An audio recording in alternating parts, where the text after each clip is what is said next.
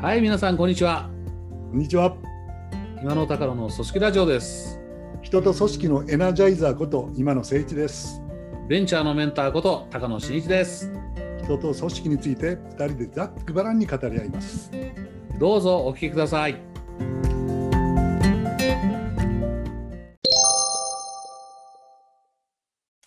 えー、今野さん、前回の話、面白かったですね。生々しかったですからね。うん、今やってることでしたからね。うんそうそうそう。まあ言えることが少なかったですけどね。 具体具体的な、ね、会社そうそうそう。やってることだ まあひうんねひ意思義務もありますからね。うん、でもね、うんまあ、そのあれですよねこう管理職を置かずに本当にそのみんなで、えー考えるっていうことその人事制度もですからねその、えー評価、まあ、評価に最終的につながってるっていうことなんですけども、ね、チームの中でお互いに見てでお互いにえー目標設定も一緒にやって最後一緒には評価っていうかまあどうだったかの振り返りやるっていうことですもんね。非常に深まるだろうって話だったですよね。あれ面白かったな。うん。あれですよね。この難易度高いと思うんですよね。やっぱりねこううん。きちんとしたやっぱりヒエラルギーに基づくその、うんこれまでの仕組みの良さっていうのは当然あるわけでしてうん。ね。うん。うん。それ崩してこううん。うん。柔軟な対応っちゃ対応なので、うんやっぱりこれはやっぱり人数が少ないメリットですよね。そうですね。僕、そう思いましたね。あの、少なくともそう思います。あの、僕がね、ベンチャーとかやってるじゃないですか。はい。で、割とね、人事制度作りたいっていう声すぐ上がるんですよ。うん、この人数でいらないんじゃないのって僕いつも言ってたんですけど、なるほど、なるほそこにまさにこの仕組み入れれば、しばらくいらねえじゃんみたいな。ど。本当にそんな感じがしますね。うん。うんしますまあ、いいらないとも言えるし、これが、いや、まあ最先端かどうかは別としてうですね、ん。うん。うん。非常にあのこその人数での理想の人生度っていう可能性もあります。うんうんうんうんそういう可能性でしかないんですけど。うんうんうんうんうん。いや、面白いと思います。で、ね、実際、まあ、まだ半年ちょっとなんでしょうけども、そうなんですよ。チームが活性化してるっていうお話ですから、結果が出てますからね。活性化は間違いないんではないかなとは思うんですけどうね。んうん一つねあの、うん今のその理想の人生度になる可能性があるっていう話なんですうけど、んうんこれすごい大事なことでうんうんうんでとりあえずやってみようっていうのは大事ですよね。うんうんうんううんんうんこれをやってみようっていうんで決断した経営陣はすごいと思うんですうよんね。うんでただですね社員がどう受け止めてるかっていうのは、うんうん一般の人生度でアンケート取ったり社員、うんうん従業員インタビューしたりして、うんうん人生度の満足度なんかを測るじゃないですか。うんうんこれはあのなおさら大事になってきますよね。そうそうそう測定すること、そのうん、し主役である社員がああそうですね、こうのん、全う員ん自分たちで経営していくっていう、うんうんううんんで全員で議論して目標設定して全員で振り返って全員で貢献ランクを決めてなんていうのはうんこれはあの経営うん側からするとですね、うんうん自律的な組織ですね、うんうんまあ、自走型と呼んでるわけですけど自走式かうんこれそれは上が思い込んでるだけかもしれないですね。うんねえまあ確かに上から見て育成の観点であったりそうそうそうかんまさにこの間の話のと発端はあれですもんね管理職になったらすごい成長するっていう経験僕らしてるけどうん、管理職にならずともそれと同じように資座を獲得できる方法ないかっていうそこからでしたもんねそういえば話そうなんがですそうなんですそうなんですよ。それもやっぱりこう上から見そうた見方ですよね経験そうのなあんるです人が経験のない人に対しそてうそうなんとか与えてあげようとしてる感じかもしれませんね。そうですね、まあ、上うんとは、あんまなかなか上とは思いに思いたくはないんですけども、そう、おっしゃるとり、経験から来る、うんうんうん経験から考えられているうん最善のうん仕組みかなっていううんことで、こう導入してるわけなんですけどね。そうですね。でだみからんそれなはどをうね思うか主役の社員がどう思ってるかってことですそうね。うんうんうんでね、高野さんね、あのうんそれにこう同時並行でうん。委員会を始めたんですはいはいはいはい。うんよ。3つ始めまして、うんまあ、人数がそんな多くないんでね、うんそんないっぱいいらないんですけども、うんこの社内の活性化委員会と、うんうんそれから社内教育委員会。うんこれはまあ、いろんなところにあると思うんですよね。うんうんまあ、ありきたりって意味じゃなくて、あうのん必要だからあるんだと思ううんですけんど、うん3つ目がですね、人事制度委員会なんですうんよ。で、これもあの人事制度を委員会化してやっていくっていうのはあると思うんですけど、うん導入された後に、それをその進化させる。おおそのこれから人事制度ハンドブックが配られるんですけども、ーうんうんうんそれを社員の中でも、うんその委員会の委員がですね、うん社員の中で一番読み込んでいて、うんまあ、これから読み込むわけですけどね、うんうんあの自分たちがしっくりきてるところと。うんいや、会社はそう言ってるけど、自分たちが違和な違和感のあるところ。うんうんうんそれ考え方はいいけど、うん仕組みでこうしてもらうともっとこうんうんううまくいくんじゃないかっていううんアイデアですね。うんうんこれを経営陣のブレブレイン的に社員の声を集めてもらってですね、うんこう見直していくっていううん発足しました。始まったんですけどね。あれそれもいいですね画期的ですねこれがものすごい大事かなっていうね。小集団活動であり提案制度でありねえそうですね人事制度を本当に当事者意識持って考えるということであり経営にとってはねい経営にとっては自分たち良かれと思ってやったことが本当主役のである社員がどう思っているかどう進化させたらいいと思ってるかってことですね。ですね。うんまあこれ委員会そのものはそんな変わったことではないんでしょううけどね。んうんうんうんただまあその主役である社員のうんあの実感といいますか、うんうん、うんこれを形だけじゃなくですね、うんうん、きちんと反応してもらってですねそれを生かすっていうことを、うんその反応の仕方や生かし方もまだゼロゼロなんですね、うんうんうんその方法からこう考えてもらおうっていうわけでうんうんちょっともう混沌としてる委員会ではあるんですけうんカオスですよね。どカオスなんです でもそれ自分あのえっと活動の最後だけじゃなくてその過程の中でも経営陣との対話みたいなこともあるんですか、そうです刑事の対話がいいんじゃないかとなればうん、 NG なしでそれはそれでやるやりたいなとう思います。んうんあのそのハンドブックを読み込んで、うんうんうん社員にも何人かでこううんなんですか読書会するのもあるかもしれないし、うんあるいは座談会をしてみんなにそれを聞いてもらって、うんうんそれに意見を出してもらうっていう、うんオンラインの座談会があるかもしれないし、うんこれも上からこういうことをややりましょうって決めるんじゃなくてですね、うんうんそこから企画してもらうつもりなんですけどね、なるほど。まあ、その感覚アンテナですよね。それうんうんうんでそこの動機はその恐れですね恐れっていうかな恐れうんうんうまくいくと思ってもちろん導入してるわけですし、うんううんんその唯一無二で何ていうんですかね人数が少ないからできる絶妙な仕組みだと思って導入してるんですが、うんそのそれは正しいと限らないっていう恐れとか、はいはいはいはい。うん社員がまあ忖度してうん「あいいですね」って言ってたらまあ最悪なわけなんですけうども、んうんそれ腹落ちしてるかどうかはうんうんその100%わからないわけですね。うんうんうん100%腹落ちしてるとは限らないですしですね、うんそこの恐れですかね。うんうんうんこれのための仕組みっていうのはやっぱ必要なんでしょうね。うんうん、正しいかどうかわからないと思いながらも制度を入れてなんかその瞬間からその制度を、ま、守ろうという姿勢に入っちゃうってありますもんね。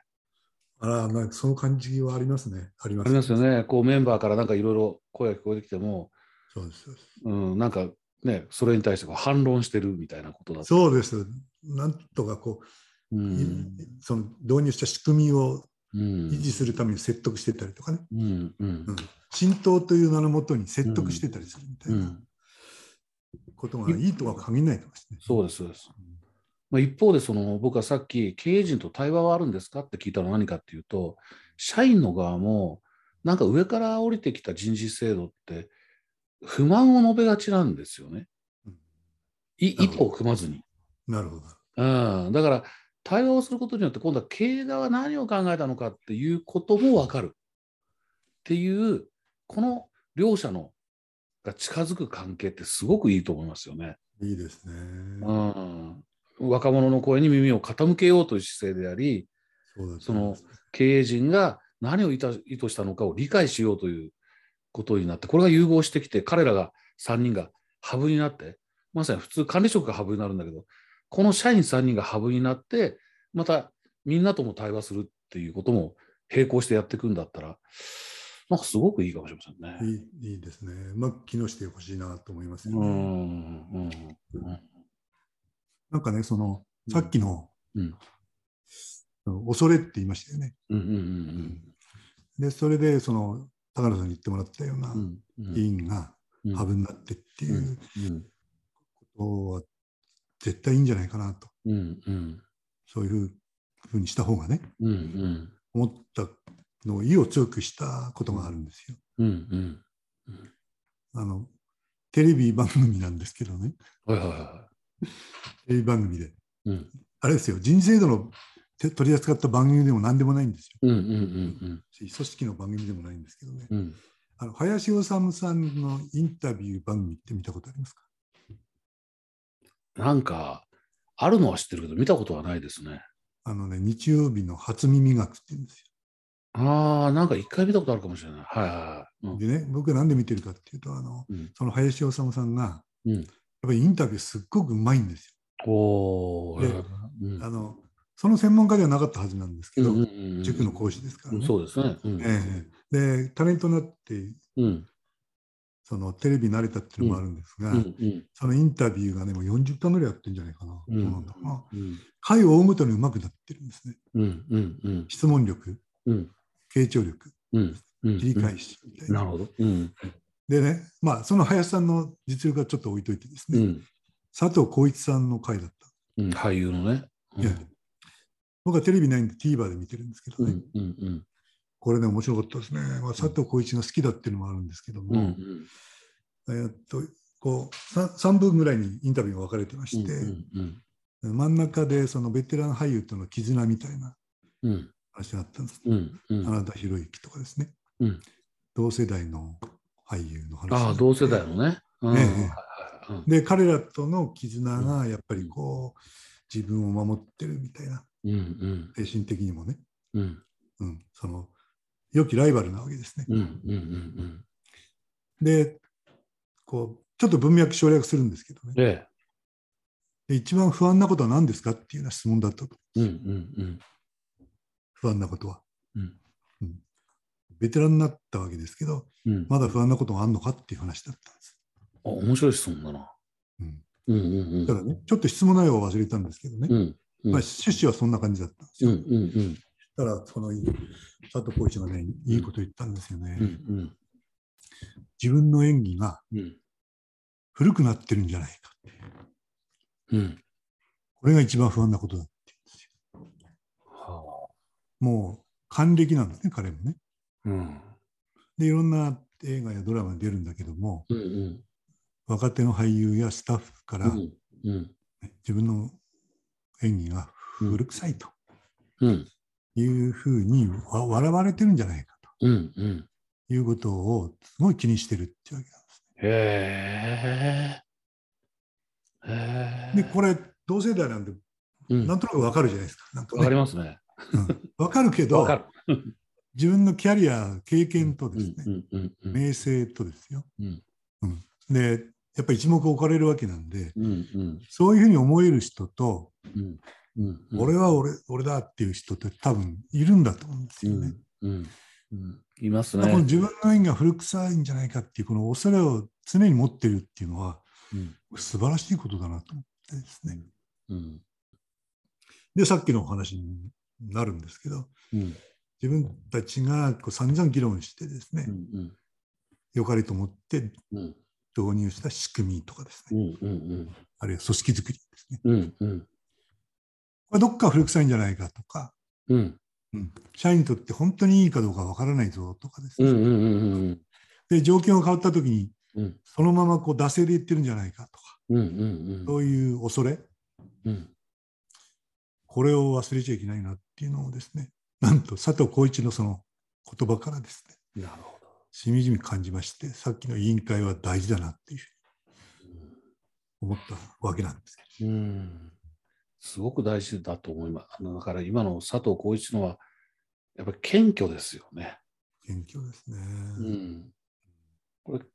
謙虚であることは大事ですね。その新しい制度を入れるっていうことにあたっても、謙虚さは大事ですね。だから、事前にはみんなヒアリングするんですけどね。一応ね。うん、うん、そうそうそう事後にヒアリングする、あるいはそのヒアリングも、うんその本当に本音が出るっていうか、相手もこっちを理解し、こっちも相手を理解するっていうようなことをやるには、やっぱ謙虚さを持ってなきゃいけない。その謙虚さはある意味仕組み化したのがその人事制度委員会なのかもしれませんね。そう。そうですよね。うんうんうんうんで、そういうつもりでこう活躍してもらう、うんあるいはそのアウトプットをうんそれこそ謙虚に受け止めるうんうんうんいう決意ですね。やっぱりうんね、そこが大事かなっていう思いですね。うんそれは双方成長しますね、きっと。まあ、そそうなるといいですね。うんうん、僕僕は成長のものすごく大事な要素の一つはやっぱ謙虚さだと思うんですよね。うん、なるほどね。これでいいと思ったらもうそれ以上成長しないので確かにな今の今野さんの言葉を使うとやっぱ常に恐れを持っているってのはすごく大事だし佐藤浩一が言った自分佐藤浩一がやっぱ自分の演技が古臭くなってないかっていう恐れを持ってるっていうのはすごいなと思いますね。ね、素晴らしい言葉だなと思いましたね。うんちょっとあの話の流れに関係ないんだけどね、ええその3つの話題があったんですよ。うんうんうんうんううん ん。そのインタビューで。うん。はい、1つ目がその、なんて三国レンタルとの関係、あお父さんね。はい。ねはい。これ大俳優なわけじゃないですか。うん。で同世代の俳優との絆っていうことになって、うんうんで息子も俳優だってわけで、はいはいはいはい。うんうん3世代でこう受け継がれてる教えみたいうんなこうんとだったんですが、うん。真ん中の同世代っていうのがその、真田広之うんうん同い年なのかな、うん。は渡辺謙さんあ、あの真辺田か。なる広ほど之ねさ。ん、渡辺謙さん、うん2つ上だって言ってましたね。うん。それから中井貴一さうん、名優揃いですね。ん。ねえこれすうん素晴らしい貫禄ですね、これはね。うんで、その真田広之さんとのエピソードがうん番組の中であって、うん彼はあのご承知の通りアメリカ行ってるわけですよね。うんうんううんんうんで、広之って呼んでるような仲らしいんで、うんそろそろお前、日本帰ってきたらどうだっうんていうふうに言ったんだって。うんうんいやいやいや、これは別にあの、うん偉人だってここにいるわけじゃないんだよ。うんうんアメリカにいるわけじゃねないんだって言ったんですって。うんうんそしたらね、いや、アメリカの仕事は楽しいんだよって言ったらしいんですほうよ。ほうほうほううんで、その収録の時にうんうんこう、マイクつけるわけじゃないですか。はいはいピンマイクね。うんリマイクをね、うんうんうんつけるそのうん音声の、うんまあ20代だか30代だか、うん若手のスタッフがうんそれを外しに来るんですって。うんうんそ終ういわっうて時にからね。ええ、終わったところで。うん。ひろゆき、今の演技良かったよ。おーとか、うんそういうふうに言うんですって。おーうんで日本では考えられないってわけですよ。ああ。大御所のうん還暦になる大ベテランの俳優にうん若手のその音声のスタッフがね、うんうんまあ、言ってみれば評価なわけですよね。うんうんうんうん、よかったよっていう評価よですかね。ったよという評価ですね。うんうんうん、これが楽しいってわけですね。あ刺激、新鮮だってわけ。だかああらやっぱりろ60、70になったおっちゃん方が、ー、うんそういう新しい環境に身を置いて、そういう新鮮な刺激とかね、うんそういうものをうんほら得ていくっていうのはすごい大事なことだっていう話なわけですよ。あでその文脈の中でうん51歳から佐藤浩市が歌手を始めたっていう話になって、ーうー結構いい声らしいんですね。うんうんうん僕よく知らなかったんですけどうんうんファンと言いながらあ、うん歌歌ってんの知らなかったと思って、うんちゃんと聞いてみようと思うんですけどね。でその、ちゃ挑戦今までの自分になかった新しいものを取り入れるっていうあことをそのまあ芸人って言ったかな。うん。芸事に携わるものって言ったな、確かに。うん。ものは、今までの自分になかったものを取り入れるっていうのがすごい大事なことだとういん。うふうに言ってまして、それもね、ちょっと響いたな。その話はあれですよね、今田さん。前回、前々回お話しした、あの、大沢武史さんと野中育次郎さんの対談で、うん組織のね、まあ、活性化っていうか、生存能力高める話の中そうにあでっすそうたです、うんわけのわかんない分野に出ていくっていう、自らをカオスの状態にすることの一つで、そう言ってたじゃないですか。さすがですね。そのそうですよね。それと言ってること一緒ですね、きっとね。一緒ですねそ。の組織が個人かの違いはあるけど、すごいですね。うん自分を活性化し高めるために、やったことない分野に出ていってみようっていうことですよね。そうですよね。うーん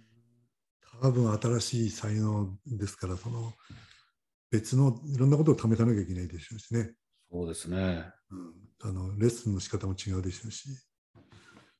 さすがだな。うん、すごいなと思いますよね。うーん。うん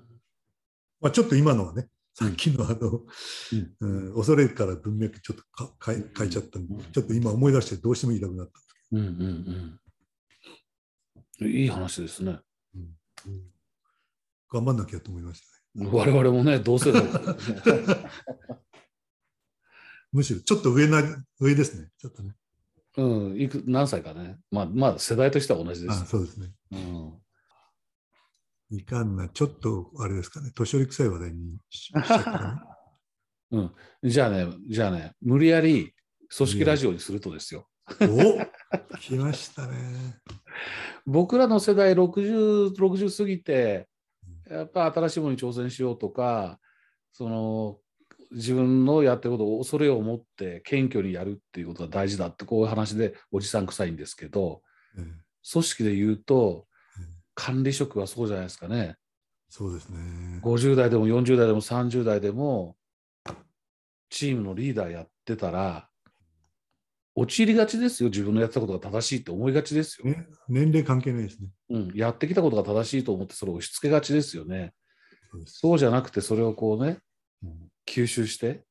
謙虚に吸収してやっていこう古臭いかもしれないっていう恐れを持とうっていうのは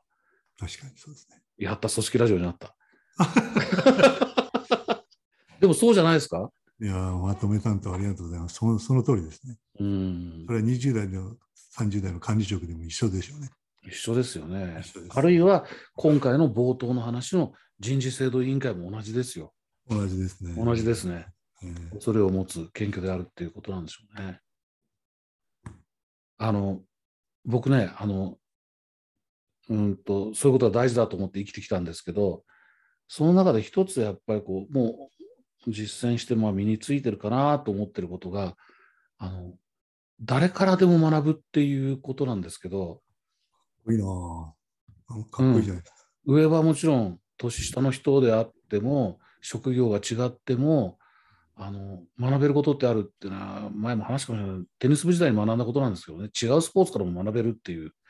ことを後輩からも学べるっていうことから発生してそれずっとやってきてるんですけどなんかそれに通じるなと思ってその謙虚さっていうか僕僕流に噛み砕いて言うと誰からでも学ぼうという姿勢これがやっぱりすごく大事なのかもしれないなって僕自身は思いますね。まあ、はそれはハッとするわね。なんかね。うん。うんだから前回、今回、その、今回と人事制度の話をしてたんだけども、やっぱ相当経験してるからあれだよね。こう、うん。うん、うんい。いろんな赤がついてるっていうか、なんていうかね。それと自分が正しいと思いがちですね。そうです、そうです。うんあの、どこまでが、なんていうのかな。あ佐藤浩市の言葉を借りれば、自分の経験の中のど、どの部分、後輩に話すとしてですね、どの部分が古臭くて、うんどの部分は本質的、あるいは時代が変わっても変わらないもの、真理なのかっていう見極め、ものすごい難しいですよね。そうね。正しいと信じて言っちゃうわけだから。うん。うん、時々ちょっとね、最近戒めますね。あの、うんあ、俺なんかちょっと自分の考えに固執してるかなっって気がつくんですよ。うんうんうん、あるあ気るが。つく気がつくんですね。うん、でも引っ込みつかないんだよね、なんか。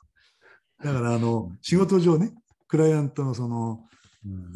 プロジェクト会議であっても、うんうんあの、役員さんとの、なんていうか、セッションの場であってもですね、あ、ちょっと俺自分に固執してるかなって思う瞬間があって、うんその時に、あ、